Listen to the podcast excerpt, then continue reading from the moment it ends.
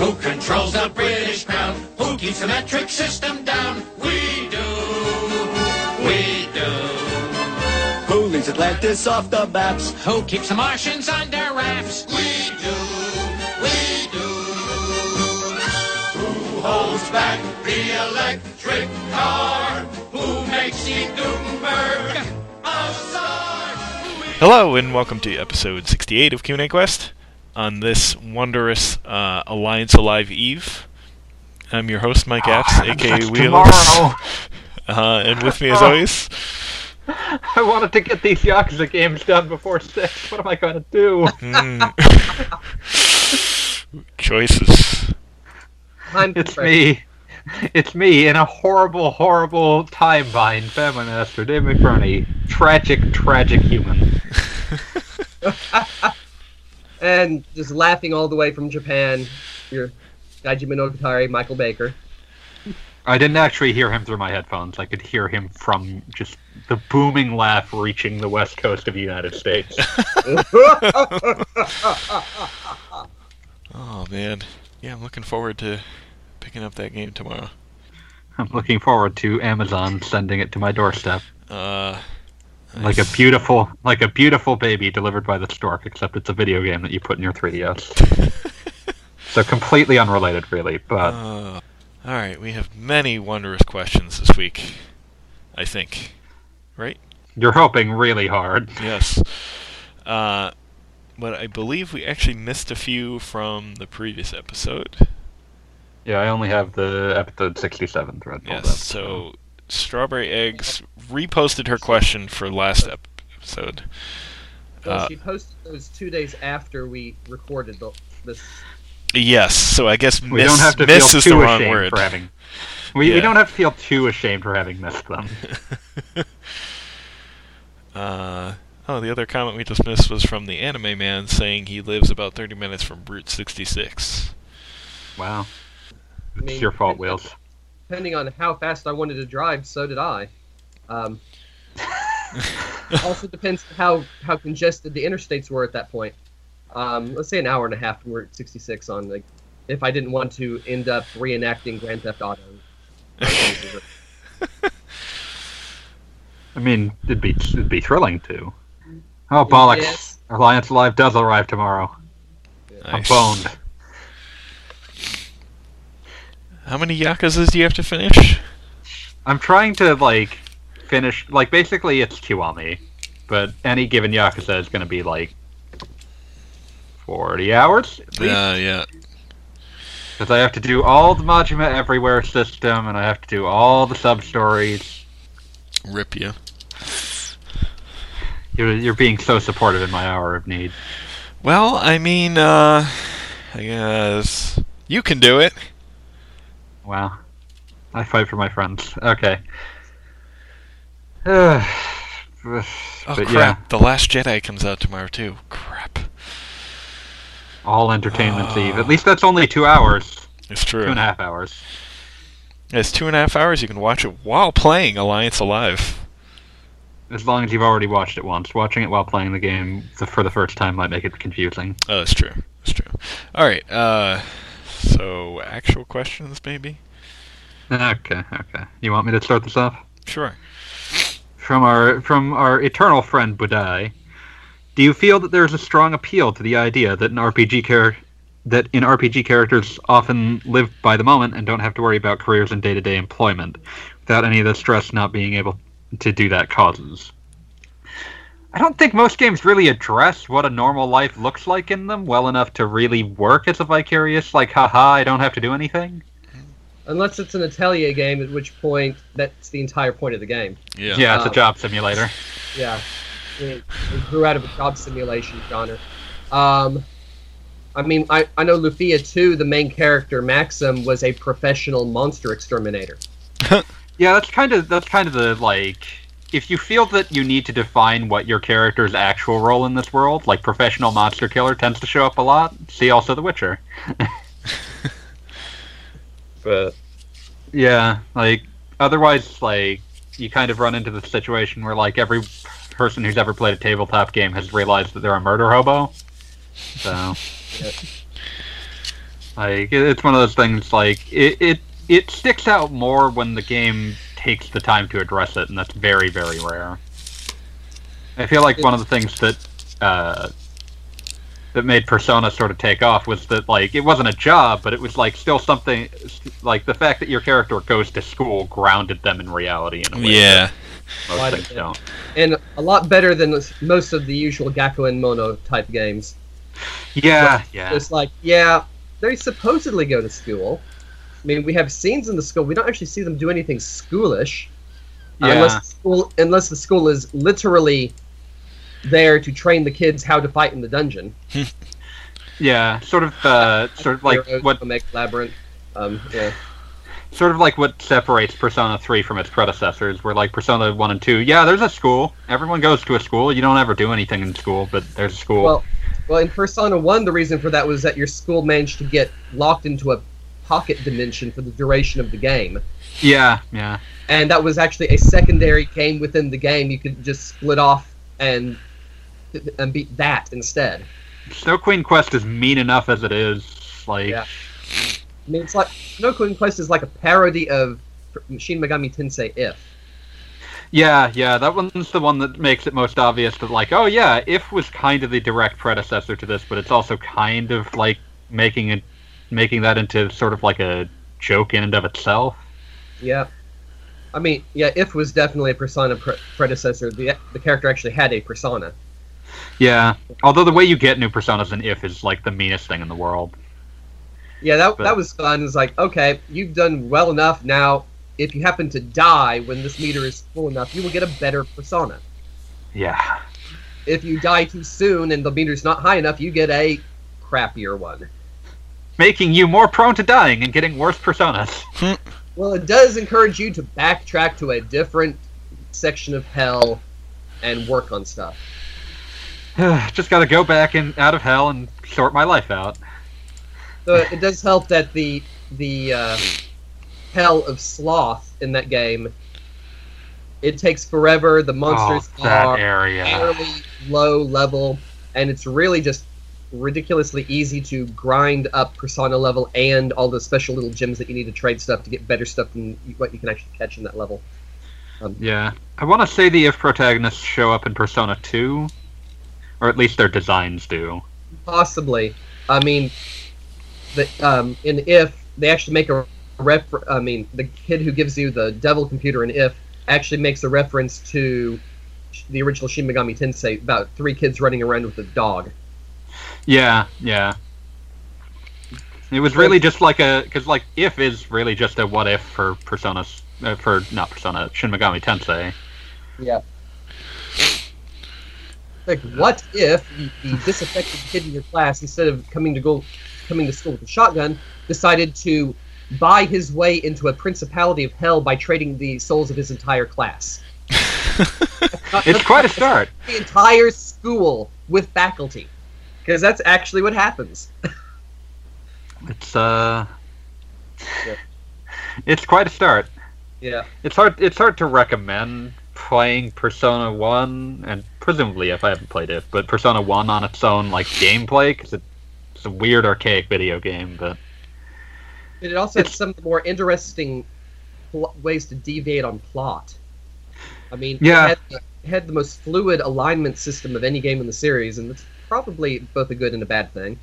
Mhm. Um, but I mean, yeah, you could just you could double cross everybody in that game. uh, I just remember playing Persona One and like the way that that game distributes EXP is an interesting concept because it's like trying to give characters that did more in battle more XP, but it creates this situation where like especially like characters that primarily do certain kinds of like support actions basically never level up and get left behind. It's real bad. Yeah, It also has uh, like a bazillion elements in that game. I think it has like ten magic and ten science elements. yeah, So, like it's Yeah. especially confusing if you played later games because it's like, oh, let's do Megido. That's Almighty, isn't it? No, it's nuclear aligned. Things can resist it and in fact deflect it. That destroyed my entire party once. Whoops. Oh. But you know it's you know it's a Mega Ten game when you go up against a boss and you find out too late that he absorbs physical damage. Oh. But yeah, I just I remember. I think it. Like the worst part about it is I remember that party wipe because like I think the enemy was literally like a demon inside a toilet. Like it was just the most like My- it was based. Yeah, God. But my favorite Mega 10 battle is still Skippy the Wonder Dolphin. Oh man, I want to fight that. Um, Which game's that in? Soul Hackers. Oh man, I need to. He's hidden in a he's hidden hidden in a portrait in the virtual art gallery with your sister's soul, and he looks like an angelic dolphin. Beautiful. and he just wants to stay there with her and play forever unt while her body withers to death on the outside world. I mean, it'd, it'd be a fine way to die. But even better, even better. Okay, so he knows hypnosis. He knows several random, really annoying spells. He absorbs. um, I mean, he he absorbs all magic, and has like a ninety-five percent physical defense. So you can Wow. rarely hit anything more than like nine damage off of him with a critical. Physically Well, that- attack. That sounds miserable. Oh, but but here's the fun thing. I actually beat him the first time by nickel and diming him to death after he'd run out of MP, and that was really really annoying.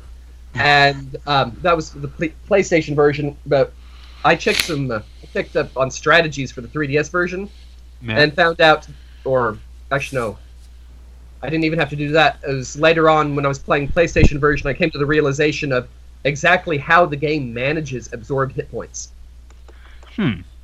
where if you absorb somewhere in range of two to three hundred percent of your total hit points, I think it was, you spontaneously combust. That's how you're supposed to kill it. That's how you're supposed to kill it. You just keep hitting that sucker with magic spells until he blows up. Wow. It took me all of like five or ten minutes the second time. I would imagine that the first time it was like a multi-hour odyssey. The first time it was almost as long as trying to defeat Magi Master in Final Fantasy VI with Osmose and Rasp. Which I did the one time because I couldn't I couldn't manage any good defense against the Ultima spell that he casts at the when he dies. I don't. I don't know what to say. I was in high school. I had extra free time. I was easily amused. Apparently, it took an hour and a half. Um, I'm. I'm so sorry. yes.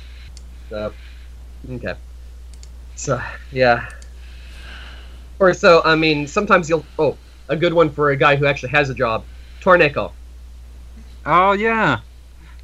Like they built the entire game around like, no, you need to find things to put in your shop and sell them. Yes. Yes. And there's and a now I'm disappointed that they've only. Okay. It was like um, uh, what, what one was it? It was Carpe Fulgur did the translation. Capitalism Ho. Um, yeah. Uh, Ra- Recettear.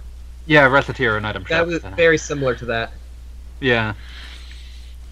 I'm disappointed in Square Enix that they never at any point have been like we made it we made like we let them do mystery dungeon games, but we never actually made a game where Torneko just like shopkeeps. Well, I mean, Meister games were never really their wheelhouse to begin with. True enough, true enough. Yeah. But I'm dis it's the principle. I'm disappointed. Yeah. Anything else? Um, no, professional monster hunter, occasionally merchant.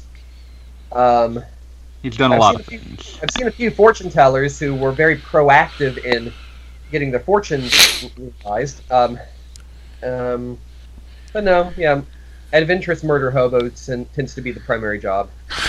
Yeah. I can relate more when they feel the need to explain uh explain where it went. Oh wait a minute, professional blitzball player. There oh go. man. Of the Zanarkand Abes. I don't know what an Abe is, but yeah, that's uh that's actually a pretty rare job. Like, oh, you know, I play sports. In Okay. Eleven. Oh yeah. Well, Yeah. Inazuma Eleven just did the opposite and built the entire thing around what if the sport was the catalyst to save the world or whatever. I don't know if they start at Save the World, but I know by the end they're at Save the World. Well, um, the first one it was just save the school from, like, um, un- uh, just from falling apart, basically. It's something that a soccer match could theoretically do. yeah, I mean, just build the school's popularity to the point where they didn't close it down, or at least did not close the school's soccer team down by the end of the year, which is actually a major plot element in a lot of sports manga. Yeah, it seems like kind of the like that doesn't surprise me that uh, Inazuma Eleven would be drawing off of I don't know probably Captain Tsubasa or something, but Oh, a bit of everything. I mean, I've got a I've got a high school sumo manga on my shelf over there where that was a major plot point was that the main character was the last member of his school sumo team, and they had hadn't been able to actually field a five man team for the group competition at the inter high school uh, championships for years because he was the only one left. I'm gonna be honest, that sounds more likely than not being able to field a soccer team. Yeah, yeah, and and so he had to uh, scrape together four more people to provisionally join the sumo club for the, the, the next three weeks in order for him to at least have a chance to try the team. Uh, Wow. So it was a very funny manga. I really liked it. But yeah, it's um, that's the kind of story that you will get in most sports manga at some point or other. Mhm. Yep. Just because it's something that does happen sometimes if the club isn't popular enough or it's just doing that badly for a long enough period of time, they close it. Yeah, that makes sense. I mean, that's, that's just how you have to run a school. I mean, no one wants to do this. Trying to maintain it doesn't make sense. Yeah. Now the fact that in Eleven Two they started off with aliens invading the planet with explosive soccer balls. Yeah, like it just went completely off the rails for game two. Not not just off the rails, it went com- gloriously like um, Back to the Future 3's flying train off the rails. The only like I know that some of them involve like time magic or something. Once you Uh, start the- getting to like Inazuma Eleven Go. Inazuma Eleven Go uses the time travel stuff more often, but I think the first time travel plot was in the the extended version of Inazuma Eleven Three, the Ogre. Wow. where they did have some champions from the future come to the present day to to conquer the championship that was actually the main point of the story. uh, but no, the Go series actually made time travel the main one of the main things, I think. Or at least, I mean, I've only played the demo of Inazuma Eleven Go 2, and that was set it, during the Hundred Years' War, and you got to recruit Joan of Arc to help you play soccer on the battlements of a, a castle somewhere in the Loire Valley. Well, Yes. that sounds pretty amazing, actually. well, okay then. Um, yes. And I, I should I would like to note that Level Five still owns the naming rights to the main soccer stadium in Fukuoka City. Do they even still make Inazuma Eleven games? Yeah. I, I'm guessing so. I mean, I don't know when the last one was, but they are probably planning on it, if only another reboot. Yeah, I I, feel like they do kind of a fire and forget on a lot of these series, so I'm never sure which ones they still do. I mean, they're they're like six games into Inazuma Eleven, so they're not going to Yeah, hire that one or forget it after this. Um, I'm asking. I mean, they just just kind of rebooted Yokai Watch. Hmm. So, soft reboot. But yeah. Um, Is that three, or is that a different game that I haven't heard about? it's a new storyline post three. It has. Uh, Oh. I think it actually is more connected to the last movie that they did, which Uh, is definitely set prior to the events of Yokai Watch and may involve Yokai Yokai Watch main characters some sort of relative, Hmm. like big sister or mom or something. I'm not sure. it hasn't reached its full potential until they cross it over with Gegege no Kitaro. They did. Ah! In fact, that was yes, um, yes, they did. well, it reached its full potential then. Um, yeah, There's yeah, also- looking this up. There's also a sequel to the the weird Ghostbusters uh, Yokai Watch game. Yokai Busters, very Yeah. creatively named. And and this time it's making fun of Indiana Jones. What? you didn't sue us last time. Let's see how you feel this time. Bring it on! they had a fake St- Stay Puft Marshmallow Man in the first game. Yes. yeah, Um, yeah. Okay, so the last Inazuma Eleven game was um, for Switch and PlayStation Four. Oddly enough, um, back in 2016, and this spring they're um, they're doing an anime variation on the story. Well done. I guess it continues. It continues. Yeah. Oh heavens, these are like. but- Level five just went full in on Square Enix's horrifically named polymorphic content and produced this nonsense. Yeah, but the big difference here being that level five has so far succeeded at it. Oh, definitely, definitely. Massively succeeded at it. I mean, even more than like Bandai used to do in the old days. Yeah, I'm trying to think of like what their failures are in that arena, and it's like Gundam Age, I guess. Gundam Age is the only real er- um, problem that they had with the anime side. Um, Little Battlers kind of fizzled out. I mean, they've got the uh, Little Battlers Girls DMM game now. Yeah, Uh, that's one of those things where it's like I think that as long as it made it to a couple of games and an anime movie, I think they're generally satisfied with it. They're just okay with it occasionally. Just okay, well, Yeah. this is dead. Yeah, um, Ni no Kuni is obviously picking up again. That should be Yeah, it just came Yeah. out in English. Yeah, and, and in Japanese, it came out at the same time almost, I think. Huh. Um, and then there's the the Snack World, which I'm still waiting to see how that turns out. They're trying to push it, but it doesn't look like it's gotten as impressive. It's going to depend on the quality of the snacks, truly. So I mean, I'm thinking it's more like how um, I think it was Yokai Watch had very like tepid sales for the first six or seven months.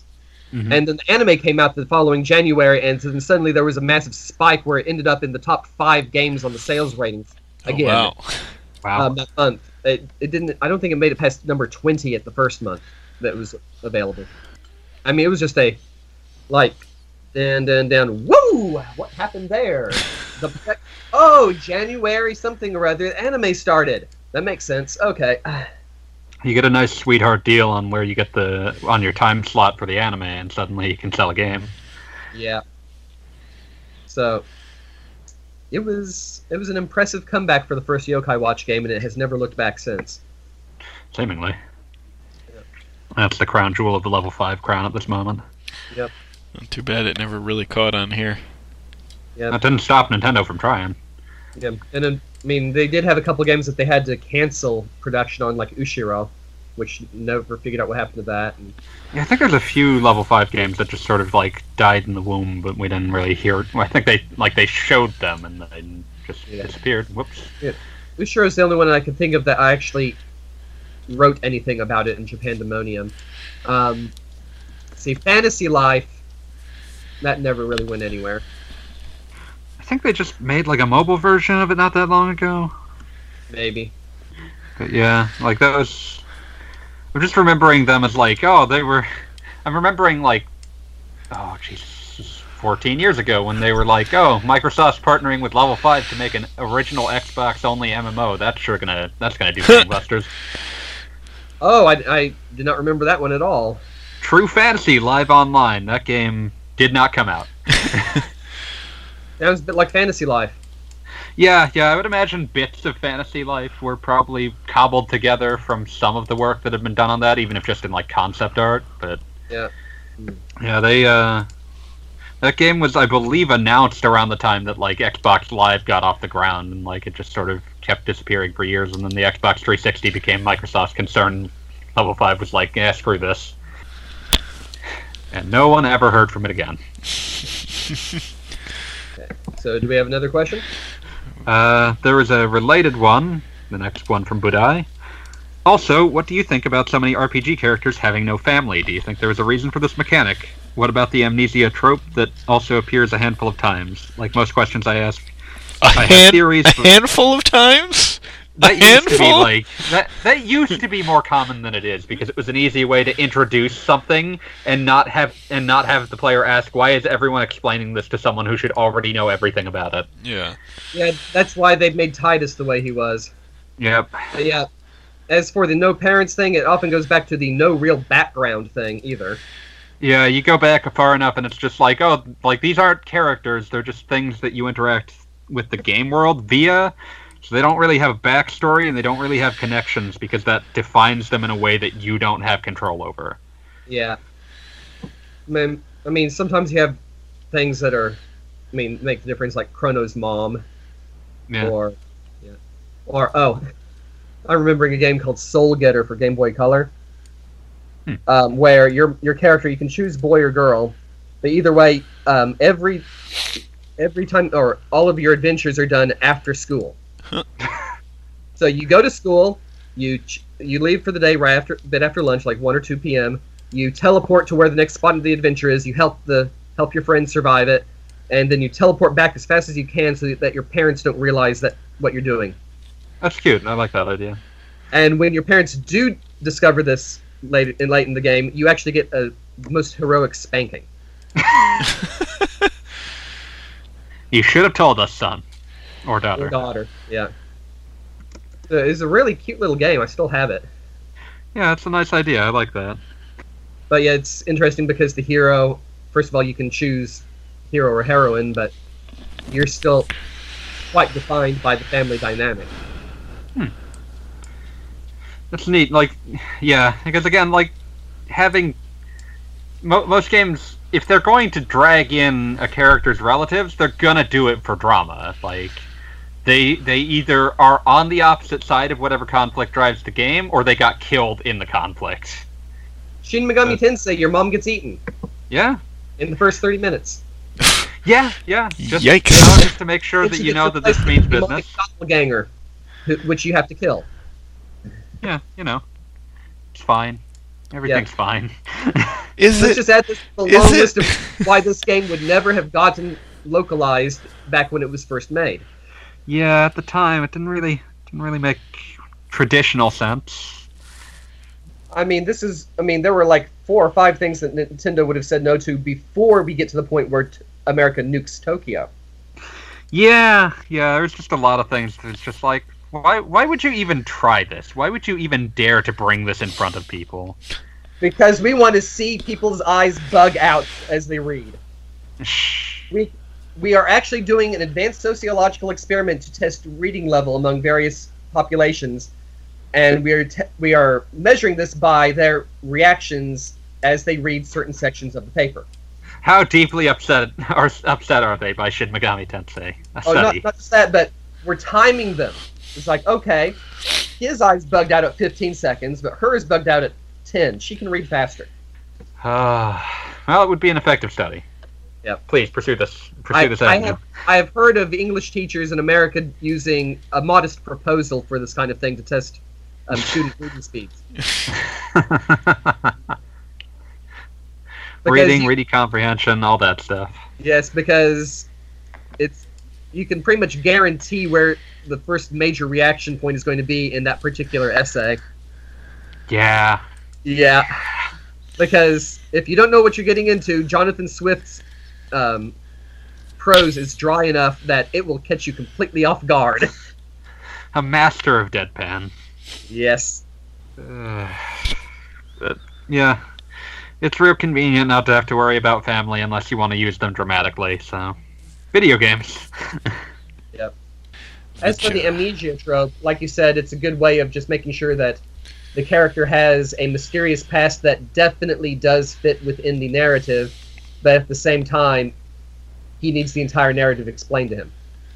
yeah, like they can it can be used to hide something about the main character and a lot of games use it for that, but sometimes it just is done because like, oh, well it gives an excuse to explain everything. I li- I always like the way that uh, Knights of the Old Republic used that. Yeah, no, that's a good use of uh well, I won't say. But it's a good No, one. it's okay. It's an old game. We can spoil it. Yeah, that's a good that's a good use of hide something about the main character. Yeah. But if then again, it doesn't make it immediately clear that you have amnesia either. Yeah. Yeah. So I mean, if we actually tried to explain that entire bit, we probably were going to run out of time. Uh, but yeah, like a, a lot of times they actually will, like like Knights of the Old Republic had the benefit that you probably already know at least some stuff about Star Wars, so it doesn't have to explain everything from the ground up. Yeah, it can just sort of just start and like if you don't already know what you're getting into, then hey, let's have some fun. Um, Yeah, I will be back in a moment. Sure. but like, but yeah, imagine something like, um, oh, What was the game? Um, oh, I can't, it was. Oh dang it! It was like a Monster Hunter or God Eater clone, but oh, Severin was playing it, and it was like you're a you're a prisoner and you're working off like a million uh, one million year sentence oh, by it's uh, it's freedom something. thank Freedom Wars. Freedom Wars. That's it. Uh, my brain wanted Yeah. to say uh, Freedom Force, but that is something else entirely. yeah, in that one, you're you get hit with plot-induced amnesia, and you get fined for it for damaging important government property and losing government secrets. That's Oh. half the reason why your sentence is suddenly in the sextuple digits. Uh, such a weird game.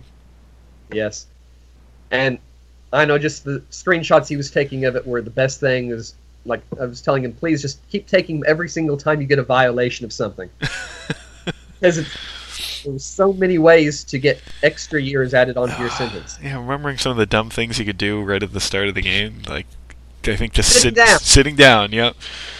Resting in an unapproved position, talking to the opposite sex without proper authorization, Yep. walking too far away from somebody. Talking to your parole officer, not talking to your parole officer. Breathing, perhaps. I don't think they quite did that one, but I think they may have done breathing in an unapproved area. That's about right. I need to go back and play some more of that game. That's a weird, weird game. So, we have another question coming up? I believe so. Uh, It's from Budai. I would say Happy Ni no Kuni 2 release, but David said something about his TV, and Michael doesn't have a PS4, even though I know he has played the original on the DS, and I'm not sure if Wheels is getting it. I did, FYI. Hopefully, I'll have a big chunk of the game completed by the time the next episode is released. So, what do you think of it so far, Wheels? Uh, it's pretty nice. It's a completely different battle system from the original, which was completely different from the DS game. I was Um, going to say, which original are we talking about? yeah, So, it's you know I I want to was pleasantly surprised by Mac's review. I was, I had no idea what to expect from this one. no, it's good. It's um, so unlike the the PS3 version, which was like a weird um, amalgamation of uh, turn-based and action, it's fully set on action. I wouldn't say it's quite like a Tales game, but that's like the nearest comparison I could make. Um, I, I was thinking something like a combination of Tales and Pikmin is what I heard. could be about right, though I haven't seen anything Pikmin-ish just yet. Uh, something about the little things that you have to manage on the field or something. It, I know it's got like an empire building mechanic. I don't know if that's part of it. Maybe that's also in the battles. I'll have And I see. may be basing this on commentary from two years ago as well. So seriously, you know more about this game than I do at Yeah. this point. No, but I mean it's fun. It's obviously it looks really nice. Uh, but as as far as I've gotten, the like the main character gets, and this this is probably going to be true of the other characters. You get like a some kind of armament ring where you can equip several different weapons. So I think it's like two melee and one ranged. And It's nice that more games are implementing that kind of thing. yeah, I mean, Saga, yay! Metal Max, yay! Finally, another game system, Yay. yay! Uh, so it's pretty cool. Uh, hopefully, I get to play some more of it soon. Um, it's got a much much quicker start than the original game did. I I forget what it was like on the DS, but it's a kind of a slow. It was- It was largely the same on the DS, except all of the references to the fifth chapter of Ashes were not there, obviously. right. So, I mean, it was a good 40 minute start on the DS. I would say a, a bit longer than that on the PS3, but I mean the the new game. Um, it's like okay, here's the real world part, and smash cut to the fantasy world. Oh, there's a coup. Oh, you're in combat. Oh, fun. Like really quickly. granted, they, they chose a story where that worked a lot better than with the first game, where you start off in. Uh, what was the, it? Wasn't wasn't quite Podunk. No, it was Hotroit. That was it. Hotroit. Yeah. Yeah, po- Podunk was Secret of Evermore. Yeah. Yeah.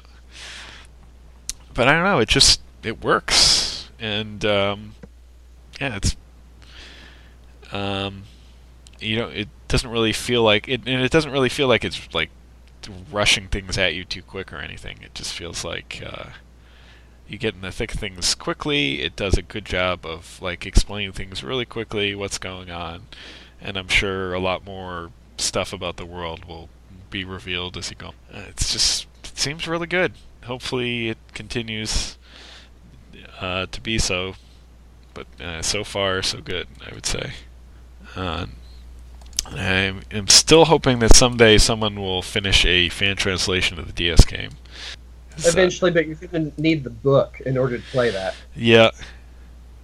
It, which does exi- it does exist in English. It does. Yes. Oh, so so for the If, if, if you're talking about the version that's on the disc for the PlayStation 3 version, yeah. it's missing sections. Oh, okay. It's missing some of the illustrations that you would need to do some of the side puzzles. I think. Well, they they released with the special edition like a uh, an actual physical copy of it. So I don't know if that's the same as what's on the I- disc. I, I got a physical copy just for buying the PS3 version because they had extras. Uh, So I've got two copies. nice. Yes. One open and one in plastic. but I did actually import uh, the DS version because I think it was on Amazon for like twenty bucks or something ridiculous like that. Nice. Uh, so I do With ha- what? with the book, yeah. Yay. So yeah, um, like there's a in the in the DS version of the game, whenever you sleep at an inn, you will occasionally enter a dream world, which you can see in the middle of the book if you open it up and there's this really nice two-page spread, like illuminated manuscript kind of thing. That's the dream world, Ah, and it'll and the rabbit guy who lives there, he will give you riddles like how many fish are in the sky, and you can't see the sky in the DS game. But if you look in the book, you can count the number of fish swimming in the sky. neat. But well, yeah, boy, they didn't have a Vita version for that one. Yeah, that would have been fun. I'd like a, I would would have liked a another portable Ni no Kuni. No such luck. Maybe they'll make something on the Switch. Not that that helps you at the moment. But I'm far more likely to get a Switch in the future than a PS, uh, PS4. That's true. Uh, and we mentioned it before, but the latest um, Atelier game just came out on the Switch as well. The Lydie and Suelle. Yep. Although I think they're still released. Are they, they still releasing those on Vita in Japan? Oh, they've got they've got the entire PlayStation 3 catalog on Vita right now. I mean, they're not always the best ports, apparently. Um, I wouldn't know yet, um, but I'm sure I will break down and get a few of them later. I mean, I still have I still haven't played Meruru or um, the last two of the Mysterious games. Okay.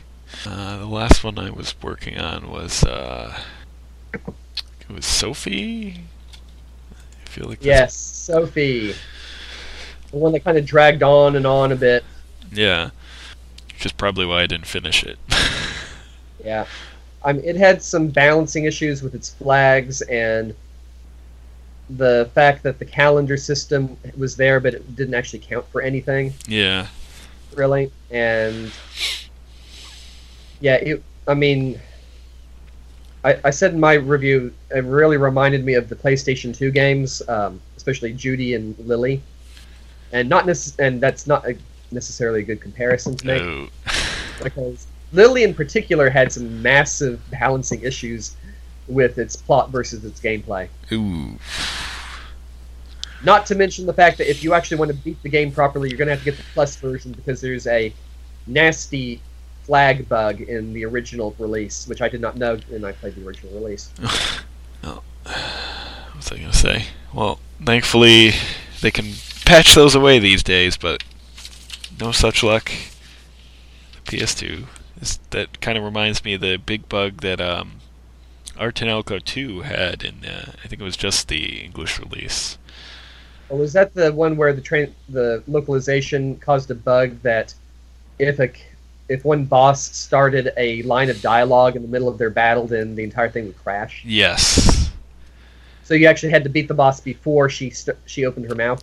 Yep, and there was a way to cheese it, which is what I had to do to to get around that issue. It's what everyone had to do, from what I heard. It was Um, pretty annoying. You know, the, the bug in Lily was that you could learn about this one item, this one um, material item.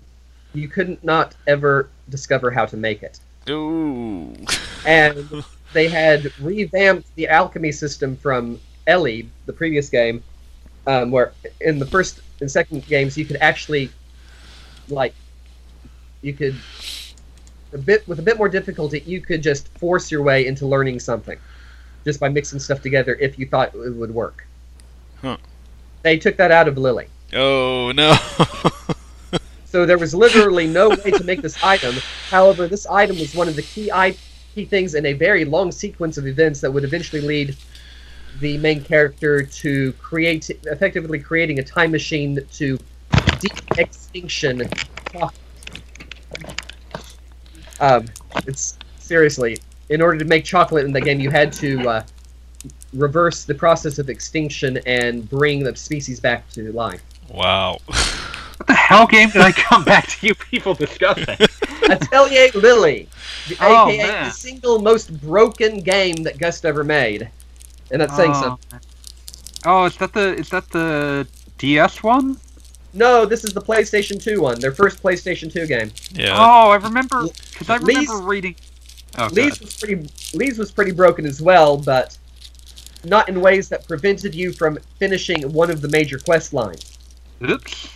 Yes, I remember like Atelier Lily like lives in a deep part of my brain because I remember reading a, it was the first one that I read about in like an import preview in an old PlayStation magazine and I was like this sounds this idea sounds interesting. I wonder if we'll ever get these.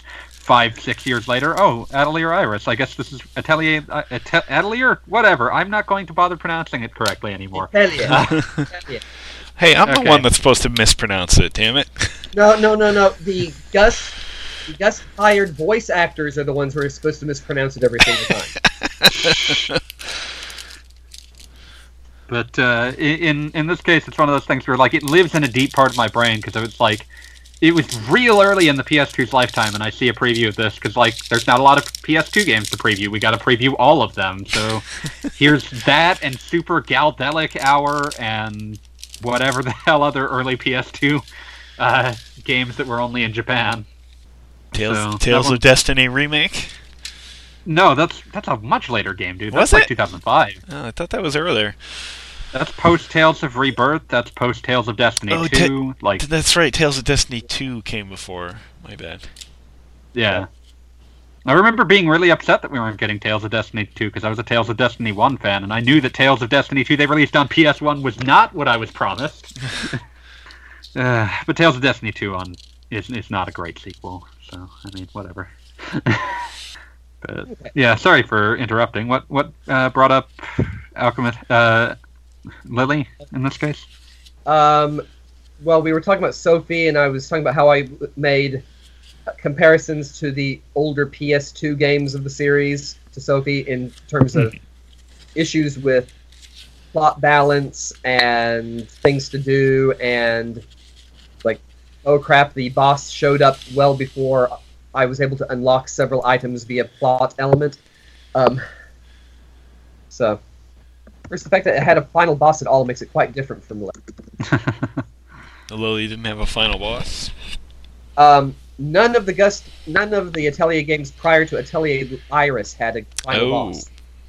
They would they would often have like optional bosses and special endings for some of them, but they didn't have they didn't have enough plot to have a final boss. Hmm. was having a I'm in a text conversation and unrela- and they are for some reason also discussing this series. And I just saw someone just saw someone Wow! Just saw someone say Gust budget breakdown, Moe fifty percent, music fifty percent, QA zero percent. Ouch.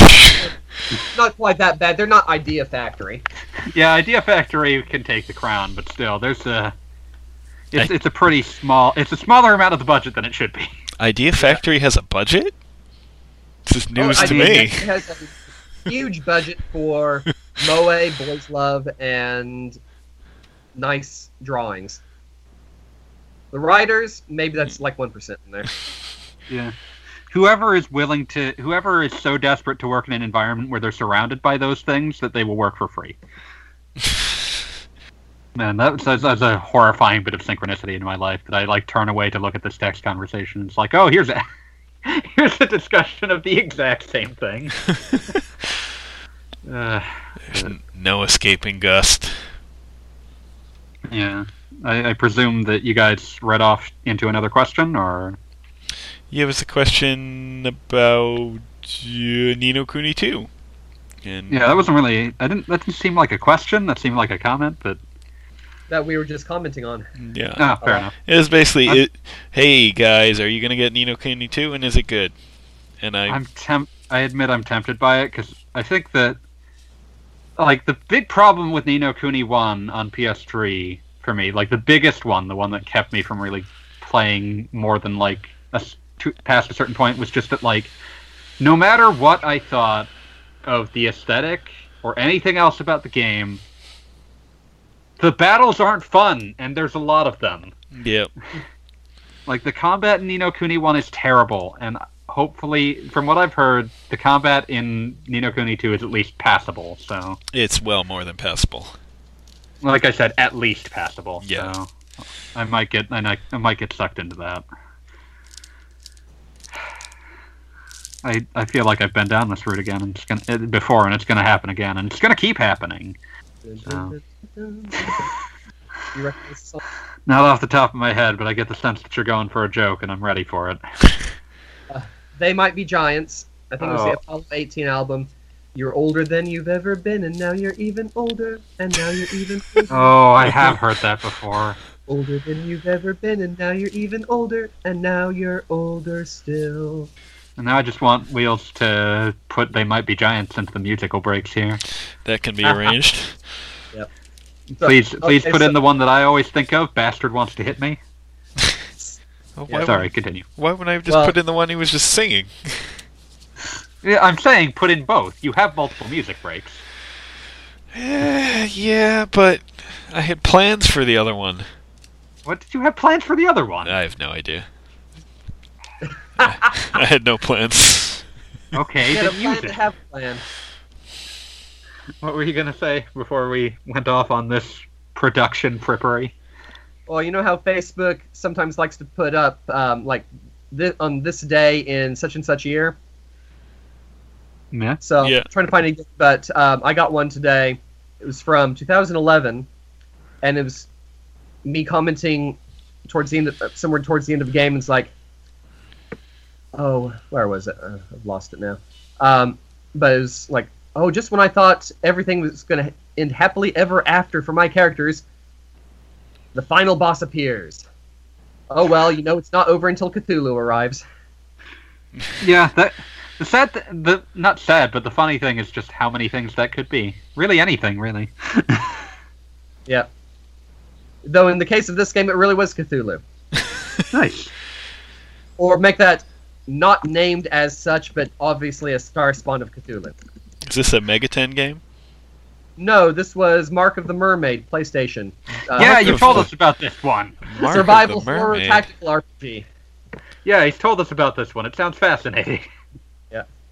Mark of the Mermaid. Huh. Ningyo no Rakuin.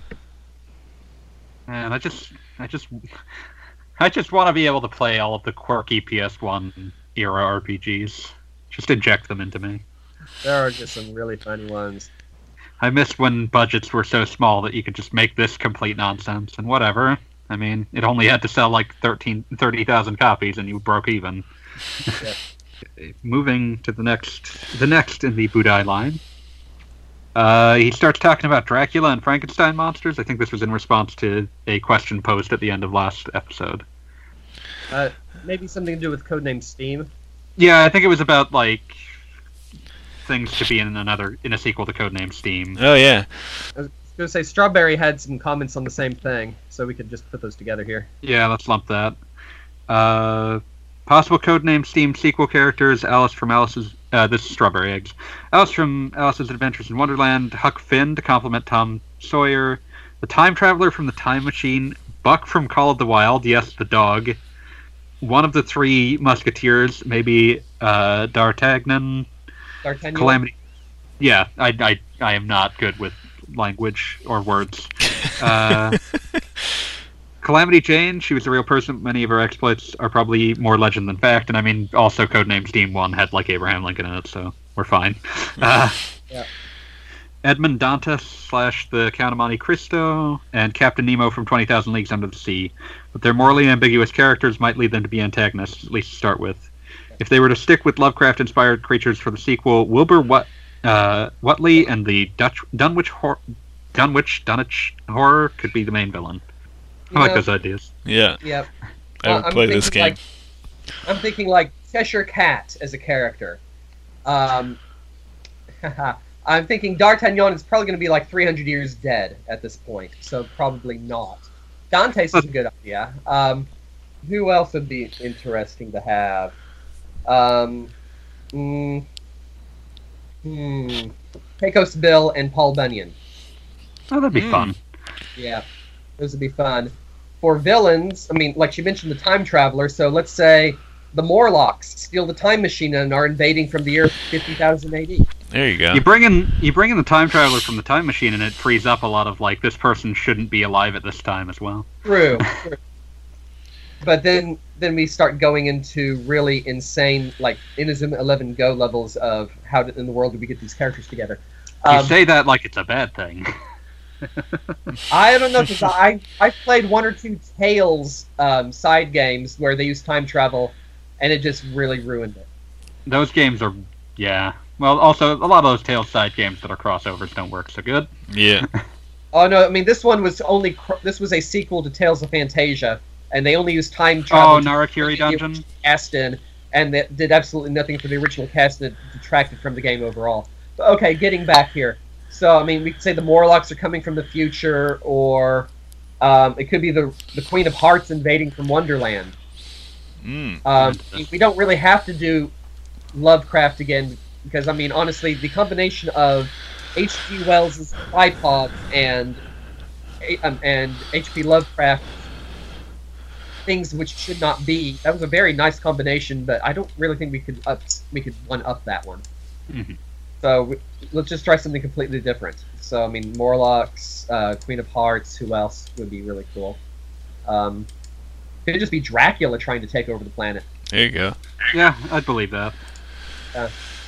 Bring in Sherlock Holmes. I don't care. or or it could be um, Pellucidar. They could go they could go a little later with the, the stuff and start borrowing from the Tars um, from Edgar Rice Burroughs. Yeah, but then you actually have to start dealing with the estates of people who uh, still technically own them. So that's what you end up running into. That No, reminds I'm, me. not talking about, I'm not talking about Barsoom. I'm talking about Pellucidar. Do you know that Hmm. series?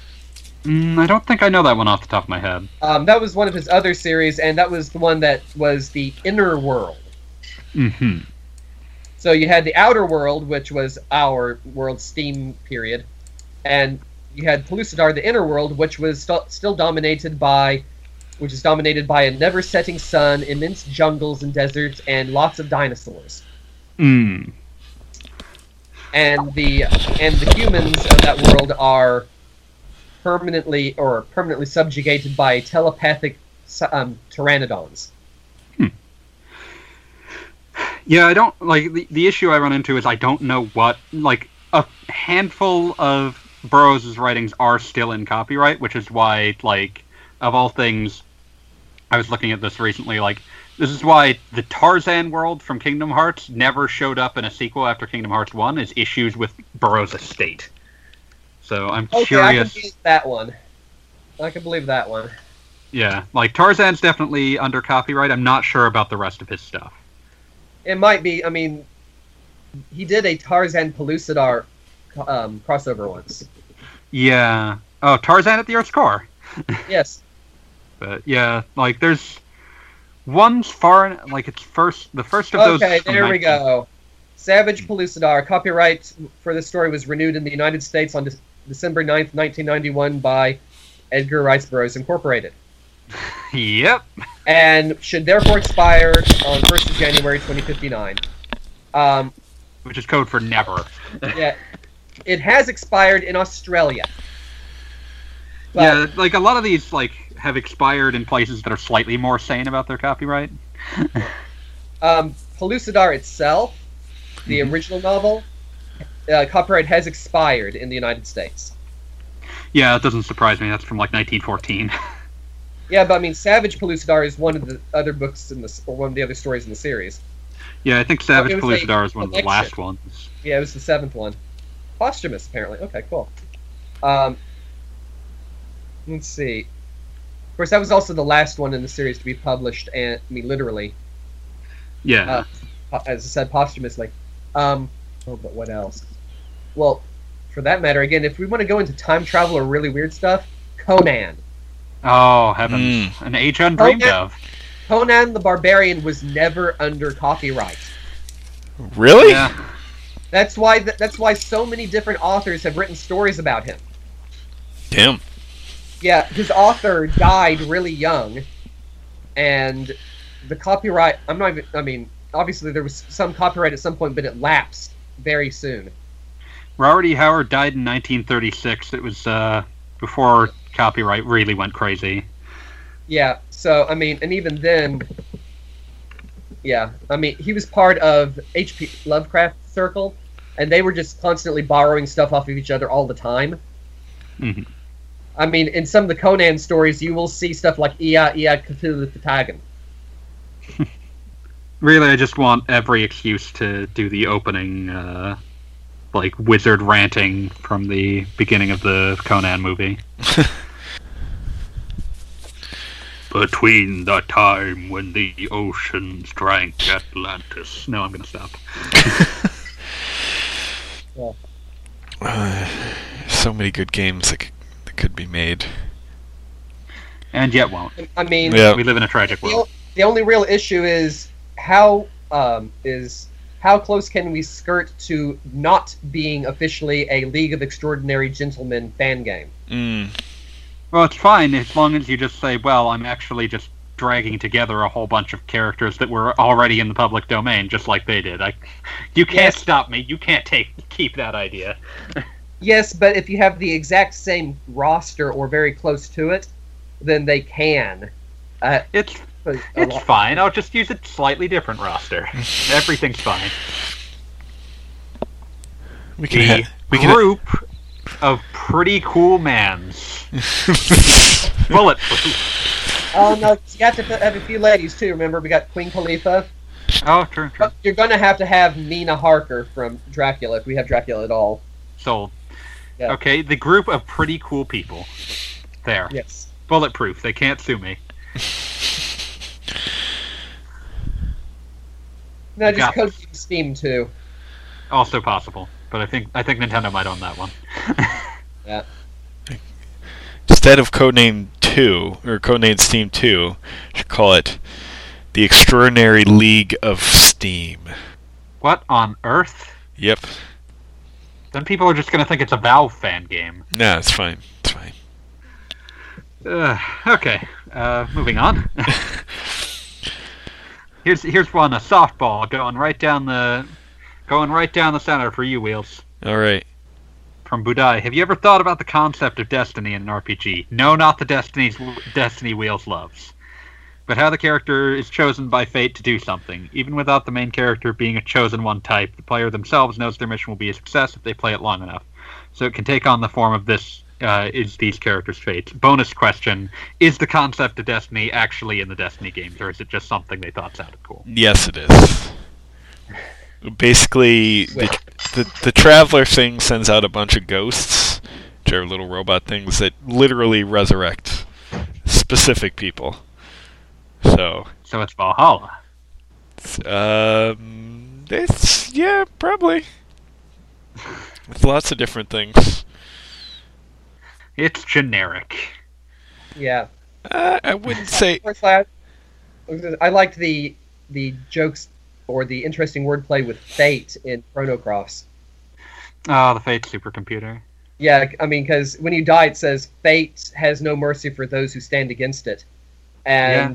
most of the game you're thinking it's speaking figuratively, and you have these big tablets of fate where you pray to save your game, and then you find out that oh no, fate is actually a supercomputer from the future who is incarnated as a mutant cat guy, and Who's You also are- your dad for some reason. and you are really, literally standing in the way of fate. By Also, exist- you're reporting your progress to him by saving. Yes. I really You did could- like that as a, a plot element there. Yeah, you can tell that cool. Masato Kato was really obsessed with the idea of what causes a save point for a brief period, because Xenogears has like the exact same plot twist. but uh, I think uh, I can't remember if Chrono Cross has this visual, but Xenogears has like a factory where you see save points being manufactured. It also has a factory where you see dead bodies getting converted into. They just Uh, do the entire Soylent Green twist. It's called the Soylent system. really baffling. It's, it was one of the strangest. Like, what is the? Like, is this supposed to surprise someone? This is a very long and strange homage to be making. only it's, it's only strange if you actually know what it's supposed to be beforehand. Yeah, And I'm guessing that a lot of Japanese teen or young players had never heard of Soylent Green before this game. possible, very possible. But, I mean, how many people in America have actually seen or the movie or read the original book? Very few at this point. No one's gonna sit down and read "Make Room, Make Room" even because it's not actually called Soylent Green. Yeah.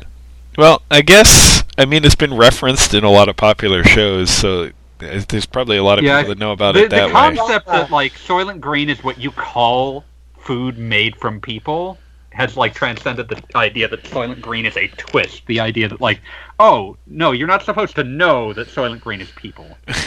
No, it's it's it's supposed it is officially made. Uh, it is officially a high protein paste created from soybeans and lentils. Which is now why we can purchase beautiful, awful space food from the internet called Soylent. Yeah. But- I thought Yeah. that went out of business. No, no, that's still going. It just occasionally like poisons customers. Uh. Uh, but yeah, going going back to his original concept of Destiny in an RPG, I kind of liked. Uh, I think uh, Grandia One has a decent thing on this, where it's like, well, the spirits kind of made contracts with a few people, but I mean, like your character is pretty determined, so they're willing to make a contract with him. They didn't pick him, but he he seemed like a good candidate. I like that concept a lot. Um, okay, so yeah, I, I've seen games that attempted to fake the player out with hoops this but they could- Mhm. I think there's a lot of things to be done with this, but like going full on into like what the player's role is in it involves a lot of metatextual elements that I don't think a lot of games would really want to deal with. yeah. except for contact. Yeah, contact was the thing I was thinking of when I was reading this question. Yeah, But uh, I mean, otherwise you get some fun metatextual elements that uh, I think uh, the director of Dark Souls referred to the idea that like, oh, players who don't fin- who stop playing the game, like, oh, well, they aren't. One, Dark Souls kind of does this with like the idea that like, oh, they keep talking about the chosen undead. There is no chosen undead. There's just a lot of undeads, and eventually one of them is bound to do it. but also the, the the claim by Hidetaka Miyazaki that oh a player who didn't finish they didn't like there is a canonical state for their character. Their character went hollow. That's that's pretty cool. like oh yeah no they just went mindless. They you know forevermore they gave up. Because like that's that is the state of failure in in Dark Souls is nothing can die. Everything continues to come back but those who who lose their mind and just give up those are those are the monsters you're fighting so It's- Like Dark Souls actually does a good metatextual commentary on like the player and continuing to uh, persevere against un- unfair odds and things like yeah. that. There's a lot of reasons uh, that Dark Souls still continues to interest people well beyond just kind of the the gameplay, and I think that's Yeah. one, one of the things about and it. much It's just- beyond the way that its imitators do Yeah. in that sense as well. there's just really interesting world and concepts in there, and Dark Souls is very. Oh, good. I was just to say, and it doesn't like throw it right in your face. You kind of have to slowly absorb it. I guess would be the best way to describe it. Yeah, it, it was not at all surprising to find out. Oh, Hidetaka Miyazaki read English fantasy novels that he couldn't read all of the words of, and also some of them were missing pages. what? And that's that was one of the things he grew up doing, and that's why Dark Souls is the way that it is. That explains uh, so many interesting things. Yeah, it's it's one of those things It's like a cosmic. It's like some sort of like Rosetta Stone to understanding. Like, oh, this is why he does things this way. I still want him to make an Armored Core game because I'd really like to see what weird sort of Armored Core game he makes. I mean, Armored Core already has some truly insane plot lines, so sign me up. Uh, I was, the other one I was going to bring up in terms of fate would be Xenoblade Chronicles. Because kind of a lot of the storyline behind that game is uh, Zanza, the god of the Bionis, is supposedly controlling everyone's fate and everything's moving toward his return and control of everything. And the eventual resolution is obviously breaking free from that. Um, So I think that one was pretty interesting. And it kind of plays Also- it kind of plays with the idea too because it's like oh you're playing Shulk he's can control like the Xenoblade and he's the destined hero quote unquote. And it kind of throws you for a loop when it's like oh no this is all like the machinations of the bad guy. Spoilers. Bionis was the bad one. I know. Um, for novels, did you ever read the series Memory, Sorrow, and Thorn? Don't think I've heard of that one. No. Uh, it was Tad Williams, one of his first series, and um, so you had the had this ancient Sauron-like character, an old uh, elf king who had gone completely insane, and his time of return was nigh, as you might say, Mhm. and all that all that the heroes had to go on was this bit of prophecy about three swords that would rise to face the king or something like that. And so they spend the better part of three books attempting to find these three swords named Memory, Sorrow, and Thorn. And as it turns out at the end, the the king needs those three swords to recharge himself. they, they, um, they didn't they didn't check the provenance of the prophecy until it was a little late in the game, or they would have realized that the prophecy had been written by the the settings equivalent to the mad Arab Abdul Alhazred, wow. the guy who wrote the Necronomicon in H.P. Lovecraft. Um, yeah. So does does the series like end with him returning and Oh, they they win at, eventually at the end, but it's a rude awakening, and Yeah, it's also the reason cool. why the third book of the series was sold in two halves. Um, it was a really big, long book. Yeah, that sounds really cool. Yeah, I, th- I think there's a. The one time I've seen fantasy fantasy race Eskimos. Oh, that's neat. Yeah, that's pretty Yeah, cool. they are. Um, they're like uh, part. Um, I mean, if you want to go into ha- their design, they're like part halfling, part old Nordic troll, like from Frozen, and a good portion Eskimo, including the names. Hmm. And the pronunciation of the names, and the fact that nobody can pronounce the, that character's name for anything. For love nor money. Like, it's just there's a letter Q. How in the world are you supposed to pronounce just a letter Q? Yeah. It's- but yeah, uh, I guess as as far as I can say in regards to the original question, there there are some games that do some interesting things with like the concept of Destiny, but it's one of those things I feel like ultimately has gotten less uh, pronounced as a driving story theme over the over the years. I mean, part of that is that they're trying to reduce the just the railroading of the story. Yeah.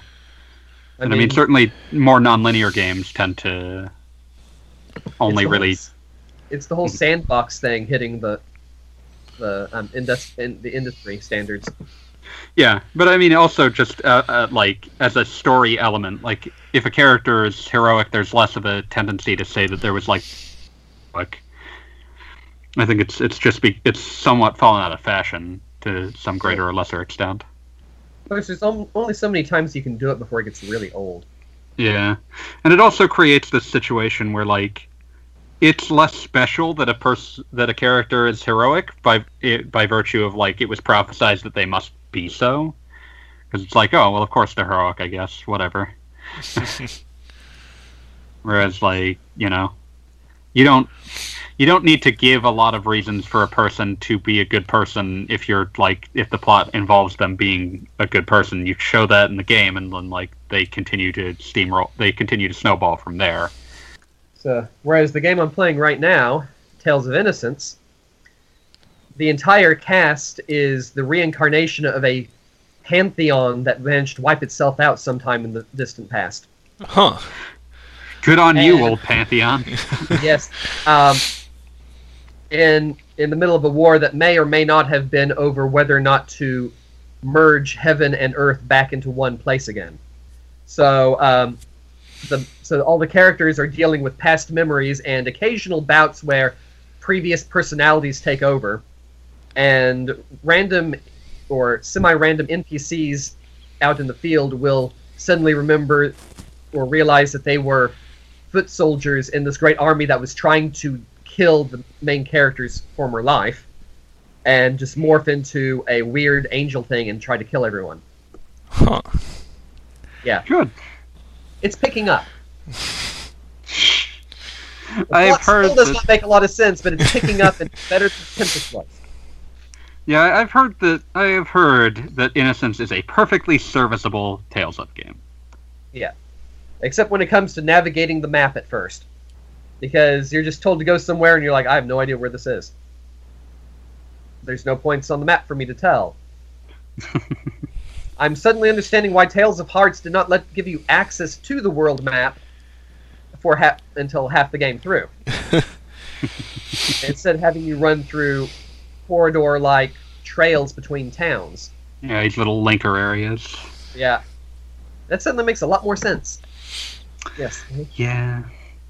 Tales of Hearts has uh, a lot of like understands a lot of the limitations and what it should be doing. Yeah. If only we'd gotten the full, the proper DS version. Oh well. Let's not do this again. I don't want to go diving into. But we could. we, but we won't. Okay. Okay. But Now we I'm could. To remember, I'm now I'm trying to remember what frickin' Futurama joke I'm remembering, where it's the professor just shouting, "We could, but we won't." Well, I was thinking, um, it's like, oh, what are you drinking? Soylent Cola. Oh, how's it taste? Oh, the opinions vary from person to person. It varies from person to person. Uh-huh. Yes, that is probably the best Soylent joke I've ever heard. Yeah, that one's really good. yeah. Okay, I, I found it. It was it was just like someone someone like Amy being asked to be dropped off uh, to co-visit her boyfriend. For Farnsworth just saying we c- you c- she just says you could drop me off on the way, and he just, Farnsworth just responding we could but we won't. It's a spaceship, damn it! Not a. Oh, now I know why I remember this line. It's a spaceship, damn it! Not a problem, limousine. Uh, if anyone needs me, I'll be in the Angry Dome. Which game was this? this was not a game. This was just Futurama. Oh, okay. Which is to say a show that I will never stop quoting. It's the best show. Listen, I need an angry dome. Yeah, well, I'll build my own angry dome with blackjack and hookers. Yeah, okay, we're stopping. I'm nipping this in the bud. yeah, forget the dome. Okay, moving on to Budai's next question. We all know about series that are really popular in Japan but smaller in the West. Instead, what are some games that are mid to small in Japan but entirely unknown in the West? This would be something that only Gaijin would have any context for. Well, Metal ones that Max. still around. um, I mean, okay, you're talking small to mediums that implies some sort of success rate. And most and anything that's that successful in Japan usually ends up in America at some point. Um, I mean, Metal Max is about is sometime gonna soon gonna have its second game arrive. Um, Yeah. But um, let's see. No, that one came over. That one came over. Just just the star. Oh, Starfy, we got one of the five of those. We you did finally. Okay. Yeah, Yeah. the last one on DS we got. So yeah, Starfy. There's one. It's a cute little platforming game where you're a starfish. Very And- Kirby-esque. Yeah, and Umihara Kawase. Yeah, we finally started getting those as well. For a while, they Yeah. tried to market. They there was one of them that I think they wanted to rename. They wanted to call it Yumi's Odd Odyssey, but They they, ultimately just. that. Oh, they did actually release it as that. Yes, they Yeah. did. I think after a while they just gave up and started calling it Umihara Kawase anyway. but yeah, we get those now somehow. Yeah, I mean, s- those are. I mean, it's really hard to find a series that is still around, that is still considered small to mo- moderate success, and has not been ported. Um, Yeah. um, I can think of some old PlayStation portable games that were had series that don't exist anymore. Oh um, boy. never ported. Um, um, um, this is a strangely difficult question. We almost didn't get any Seventh Dragons. Instead, we only got the one, we only got the one that's like a celebration of all the other ones. Listen, Which- bad translations have made up the rest. I think. It's- yeah, they have. yeah, but- they have. But you're not missing much on the first game. Uh, um, um, uh, what about uh, Super Robot Wars? well, that one's got lots of attention in America. It's just it's never coming over for rights. It's true. Yeah, like it would cost more than most games' budget to license all of that. yeah, Uh, Medabots. Does that still exist? Medabots. Yeah, it still exists. I've got number seven. What? Actually, no. What- no, no. I've got number eight in my backlog to play sometime this year. Nice. Um, and again, that's one that people are aware of in America because of the, the anime and the Game Boy game, Game Boy Advance games that came over. Uh, but we're trying for something that has very, very limited exposure in America, and that's Slim Pickens. very uh, riding the riding the bomb down. I mean, I think of lots of just really minor one tr- one trick wonders or, or one trick ponies, one uh, one hit wonders.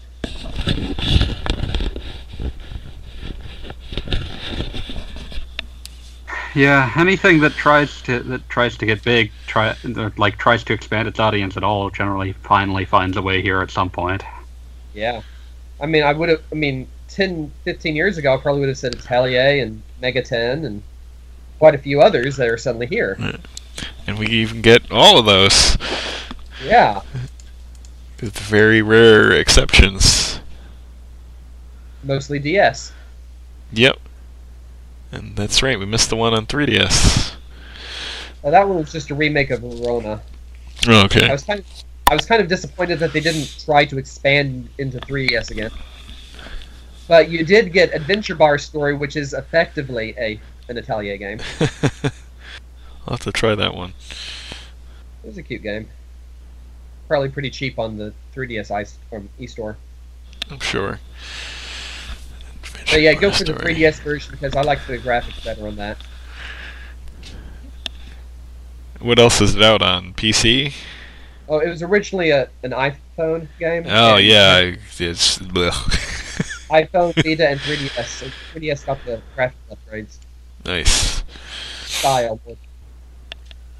Yeah, um, pretty much any moderately successful series in this country, you can probably find one or two parts of it in America now. Yeah. Let's say Metal Max. Just say Metal Max because that's a good answer everything. Yeah, that, as I say, that's always a good answer. Especially since if anybody does know it in America, what they remember is the PlayStation 2 game, which was the second worst in the series. the the one that came right before they instituted stuff like multiple weapons per character and an elimination of I, of item inventory limits and actual uses for some of the gag items. I mean, for the first three games, including Metal, Metal Saga, you could get fake tattoos and lipstick and wigs and things like that, and they didn't really do anything except as a joke. and after that, from from Season of Steel onward, the characters actually had machismo stats, which didn't do much, but they sometimes had effects. so you could slap on a fake tattoo and raise your machismo ten points. That's pretty cool. Yeah. So, so yes, at the wheels, all the games I sent you, they all have machismo stats. And Metal Max 2 Reloaded even has one or two scenarios that rely on you having a really macho character in your party in order to trigger them. So does raising your machismo get you more uh, girlfriend motorcycles? No, but there is an attack called the Manly Punch that bases itself off of that stat. and it you can make it go negative too, in which case you can have the flash kick for the ladies. Nice. So yeah, you can put it you can get it all the way up to 200 or all the way down to negative 200. Well, so what happens if it if you get it well into the negative? If you get it that far into negatives, you're basically ca- it's femininity instead of machismo. Ah, so can so is the main character the only one you can change that stat on? Oh no, you can change it on anybody. So if you get the female characters, you have to try and reduce that stat. Well, there's a lot of there's a lot of equipment that will reduce it automatically. Nice. You can imagine what kind of equipment. Um, so Ugh. some of it's in good armor. Anyway, so wheels, do you have the Alliance alive? Uh, I do not yet. Ooh, Picking yes. up tomorrow yet. I'm not sure who We is will reviewing expect it. to hear lots about it next week. Yes. I did start reading a book though. Oh, good. Tell me Yes. more, tell me more. Uh, it's a wonderful tale about a bunch of young girls playing D and D in a pizza parlor with their uncle. Yes. Uh, technically, it's based off of Pathfinder, but I didn't actually mention it anywhere. Yeah. Well, I thought it did a really good job of describing D and D without actually using a name or really going into any rule specifics or anything like that. Very nice. Only Remind, what's necessary to stuff. it made made me remember like the the early times, like super early times playing D and D for the first time. So good time so far. Yay. I'm looking forward to reading more of it. How far did you get? Um, let's say like 20 pages in or so. Uh, it was definitely an easy read. Yeah, it was. That was the target reading level. Yeah, yeah, I'm really.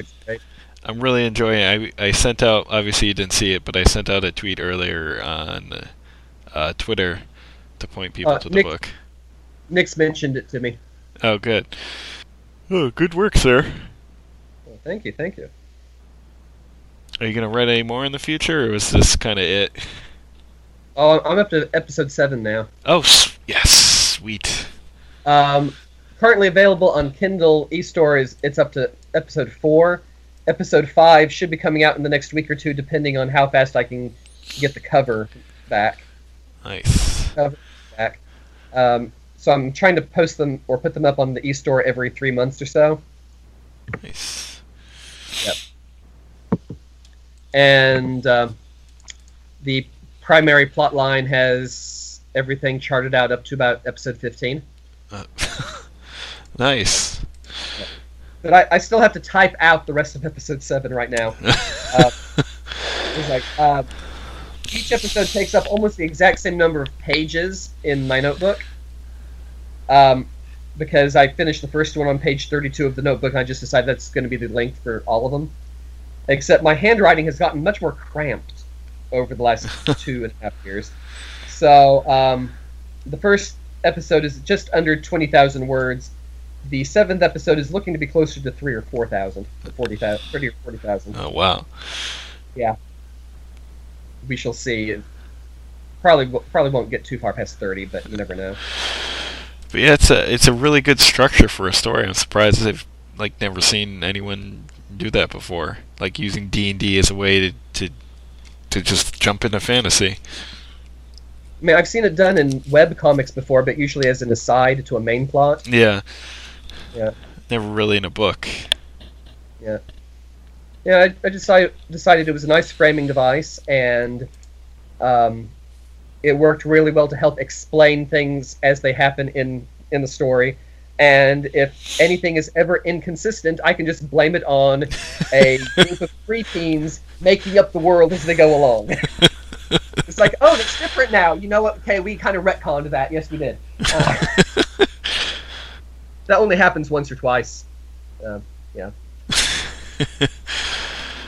but no, but the real fun, the real fun is um, one of the characters. I don't think you've gotten to the point where she actually uses it yet, but one of the characters has a magical scepter rod thing that her grandmother, the witch, gave her, and she doesn't know what it does, and the player doesn't know what it does, and the game master really knows what it does, and he's just waiting because uh, because just just to say it, it's a rod of wonder. Oh boy. Yes, using the using the base set of options from like that I got from Paizo.com. Um, but the fun part is that every while I was writing the story, every time she whips that thing out and tries to use it, I roll the dice and see what happens. and sometimes it's not, sometimes it's minor, sometimes it actually quite a few times it has been surprisingly useful. At, and at least one point, it actually ended a fight before I really wanted it to end. And at a different point, it caused a, an effect that will have lasting repercussions for the rest of the entire series. Fun times. So, so yeah, if you ever want a real challenge with creative writing, introduce a very literal random element. So, because usually you see something like that and you think, okay, it's a it's a convenient Deus ex machina for the the writer to use to get out of whatever, and like, no, I've got a couple D10s here. I just roll them. Let's see what happens. Yeah, Rod of Wonder. Yes. Trying to think of some, I'm thinking of some of the other random things there, like uh, was it Book of Wonder or something? Yeah. I, I remember reading the original uh, Pools of Radiance novelization, way way back in the day, like Advanced Dungeons and Dragons stuff, and the one of the characters had a rod, uh, had a uh, wand of wonder, Uh, which I do not remember if it ever was ever of any use, but I was just like, okay. But yeah, it's a fun. It's fun to play, and it's even more fun to come up with class combinations that should never feasibly really work, but somehow, yay, this is going to be fun. Um, yes. So, Dave, you should read this one too. Go ahead. Okay. Is he here? Dave? Dave? Dave? Where'd he go? Okay, he'll be back. Alright. Okay. Uh, so I think that's all our questions. Oh, let's double check just to make sure. Yeah. You didn't do anything crazy like ask Twitter right beforehand. I did not time. ask. Yeah, I did not poll Twitter this time. That got a that got us a ton of questions last time. Let's see. No, I think we pretty much got it all. I mean, see, we had a new trailer for Metal Max Xeno come out. Yes. How did you enjoy that? Uh, it was quite good. I was just watching and going, "Oh, I know that tank. I know that tank. Ooh, that's a new one. Yay, that one! Yay!" and it's like, "Oh, right, we got the battleship Zaris again. Oh, that looks big. Oh, lots of little bomber things. Cool. Wow, giant snapping turtle mecha. Nice. Yes.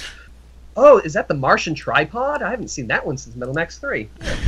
Oh, but no, never mind. There was a there was a cameo appearance in Metal Max Four as an optional boss. Yeah. Uh, I can't wait. Yep. Does- that have an English release date? I can't even remember. Not yet, apparently. Okay. So yes, it's been announced, and we do not know when. Well, that's still better than not knowing if we'll ever see one whatsoever. So I'll take it. So yes, uh, expect me in about mm, 21 days. I will, or actually, 23 days. I will be post, or I will just start posting random events in the "What are you playing today?" thread. And it's like, oh, today I did this. No context. Today I did this. No context. And just see what the reactions are. Because, I mean, Metal Max 4, it was stuff like, oh, I was in a battle with a giant tree and then a cloud attacked me. Oh, I found a car that was parked on top of a giant pillar of stone somehow. oh, today I joined the Honorable Mystic Order of the Spork Benders. oh, today I had to fight space zombies. And then giant man eating mutant carrots. and then invasion of the space bees. This is all optional content, by the way. This is really- uh, oh, I went on a treasure hunt in a fake Hawaiian resort above the Alpine line.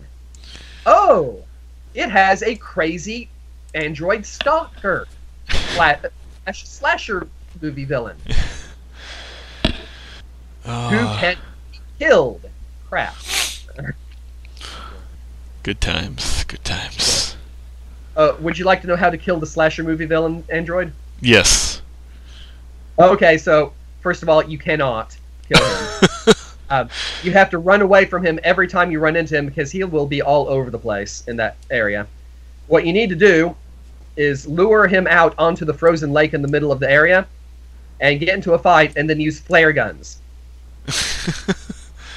to destroy the ice. He nice. sinks. He's quite heavy. And then, as you're trying to leave, he will attack you again after having burnt, been had most of his epidermis burned or fake epidermis burned off, and having to claw his way out of the chilly, frozen waters. So you'll be fighting basically the T, the T nine hundred exos, um, endoskeleton. that one can be killed. Have I mentioned how much I'm really hoping Metal Max Xeno lives up to its previous four installments? I think you have. Yeah. and hopefully Really? it does. Yes. Because I really cannot see Crea-Tech dropping the ball that hard. Unless it's a wrecking ball attached to a motor scooter, in which case it will be dropping very hard on something. Poss- possibly zombies riding Harley Davidsons with chainsaws. Yes, you laugh. They're that's they're really annoying at one point in the game. Um, see, I can just keep on doing this over and over and over again with zero context, and it just sounds ridiculous. I totally believe it though. I have Yeah. seen not nearly as much as you, but enough to know to totally believe you. Yes. I just remember some of the reactions from when I was playing Metal Max 4, and there's some of the random stuff I would post, and they're like, I want What? to try this game. Why isn't this Yeah. game in English? yes. I swear, I swear, at some point I'm going to come up with D&D style stats for Baobabunga, the 20-story tall Baobab kaiju. Just because I, I really want to try that thing in a game sometime. yeah. But again, you would actually have to bring up the kaiju rules and treat it as terrain. Which, I mean, in the games, it actually attacks you with an ecosystem. what the heck? It's it's got it's got bomber birds nesting in its branches, so it'll just send those out to attack you. It will drop these Vulcan-headed caterpillars, like Vulcan gun-headed caterpillars, down out of it to attack you. It will spear you with roots. It will release toxic gas from its bark. It will shake its branches, and explosive berries will rain down. Yes. So, as I've said, this is a game that looks at stuff like the heavy metal guitarist with flamethrower from Mad Max Fury Road and says, "Hold my beer." Because I mean, honestly, the guitarist with the flamethrower in, in Fury Road would make a pretty decent boss for this game series. yeah. Maybe that'll happen in this game. So that seems, yeah, yeah, that just seems perfect for the series. You never know because they, they love to reference random post-apocalyptic movies in weird ways. I mean, um, Metal Max 3 has one area that really has zero use. It is not involved in any side quests or anything. It's just a spot that you can visit. And it is one elaborate reference to the novel On the Beach. I did not realize that this this at first, but I was just examining, finding re- remains of human bodies in different spots, reading journals, and thinking this seems familiar. And it's like I'm going to check this out, and so I just brought up on the beach on Wikipedia and looked over the plot synopsis, and I'm like, yes, this entire little region in the corner of the map that has absolutely no purpose is a convoluted reference to this classic post-apocalyptic nuclear fallout novel. Why? I don't know. Because somebody was a fan. But yeah, mainly I I just admire the series because it is so not afraid to be just balls out ridiculous. We I need mean- we need more series like that. Yeah.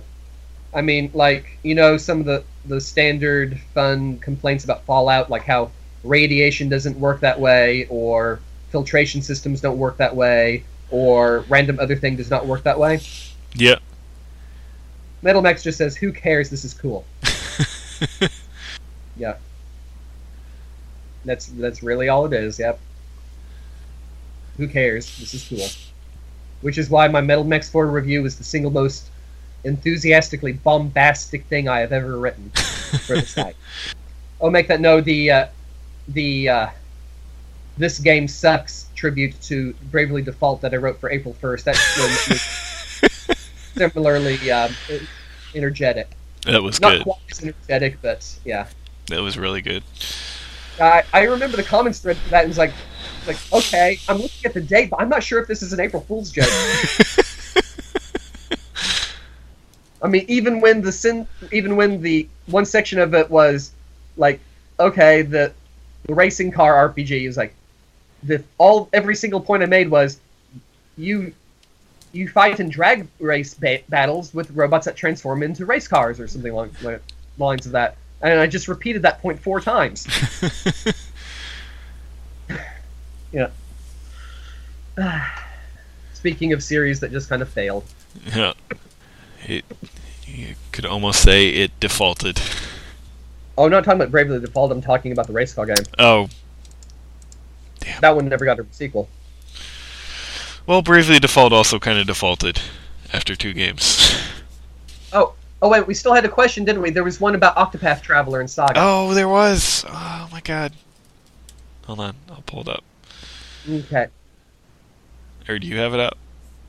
No, I don't yet. Okay, I got it. It's from Strawberry Eggs. He said, I've heard people compare Octopath Traveler and Saga on a few occasions. Is it just the pick one character and follow their story thing, or is there more to it? I haven't played a Saga game yet, so I don't really know. Um, I have not actually seen any battle footage, but I haven't heard anything about that either. So I'm going to say it's probably the choose which character to follow thing, which is very much a Kawazu kind of thing because he did something similar on uh, Treasure of the Rudra. Yeah. I'd say the art style as well is reminiscent of like the 16-bit Saga games. I think more than it is like 16-bit Final Fantasy. Of course, I mean, part of that's because most of the 16-bit Final Fantasies had super deformed sprites for world maps and stuff. Yeah. Yeah, whereas the Saga games, oh, except for the first one, Romancing Saga games had pretty well-designed character sprites. Uh, other than that, it's been a while since I played the demo. I don't think there was a lot like Saga-ish in the combat. Did Uh, it have a light bulb over the head? Not that I can recall. Then no, it is not like Saga. Yeah. Not at all. I mean, even even Saga Scarlet Grace, which does some things very differently, still has the light bulb over the head, Yep. and you know it's going to be there. Yep. So And yeah, that light bulb's kind of been a staple since uh, ro- Romancing Saga, right? Romancing Saga 2. It wasn't in the original. No, it was not. Oh. In the original, you just um, you got basically you built up experience with a weapon, and it would unlock attacks on that weapon. Ah. Except you would lose all these attacks as soon as you took the weapon off, which was really, really. All right. So uh, I did not realize that. I did not realize that Acquire was working on Octopath Traveler. yes, I did not realize that either. Well, I think Acquire, I, they did Class of Heroes and Dungeons and Dam, right? yeah. Yeah, they had a thing about dungeons for a while. Oh, Dungeons and Dam, that was a fun game to play too. Yes. Which one was that? that was the one where um, it was more of a RTS thing, but you had to put together squads of heroes to go into a dungeon to try and root out the source of the problem for each level. Ah, and while at the same time you were your main character was overseeing the the uh, the renovation of a dam that was the defining feature of the town, and in order to flood the dungeon out, it was actually kind of interesting. Um, had a really good story, and it was supposedly up for localization, but then it all fell through, which I still blame on, most likely on that somebody on um, on the localization team made it to the sixth or seventh chapter where it's revealed that one of the cute shrine girl twins is actually a boy. yep, one of the better situations of a transgender character I've seen in a Japanese video game. I can't really think of that many examples, so it's right up, so it has to be up there. I was gonna say I can't really think of too many instances. I can think about maybe four or five. Uh, Though I don't know how many of them you would actually have ever played. yeah, probably not too many. There was Catherine, and that's the one, and um, Nier. I think. Yep, there's two there. Um, and Dungeons and Dam is three. There's um, there's Ferris from Final Fantasy V, who's technically a cross-dresser. Yep. Um, um, one of the characters in um, Nightmare Project Yakata had multiple personality disorder, and two of his multiple personalities were women. And even better, he would like almost. I mean, he would physically change out. I mean, not just outfits, but physically like change shape almost whenever he switched to a different personality. Interesting. Yeah. So it got weird.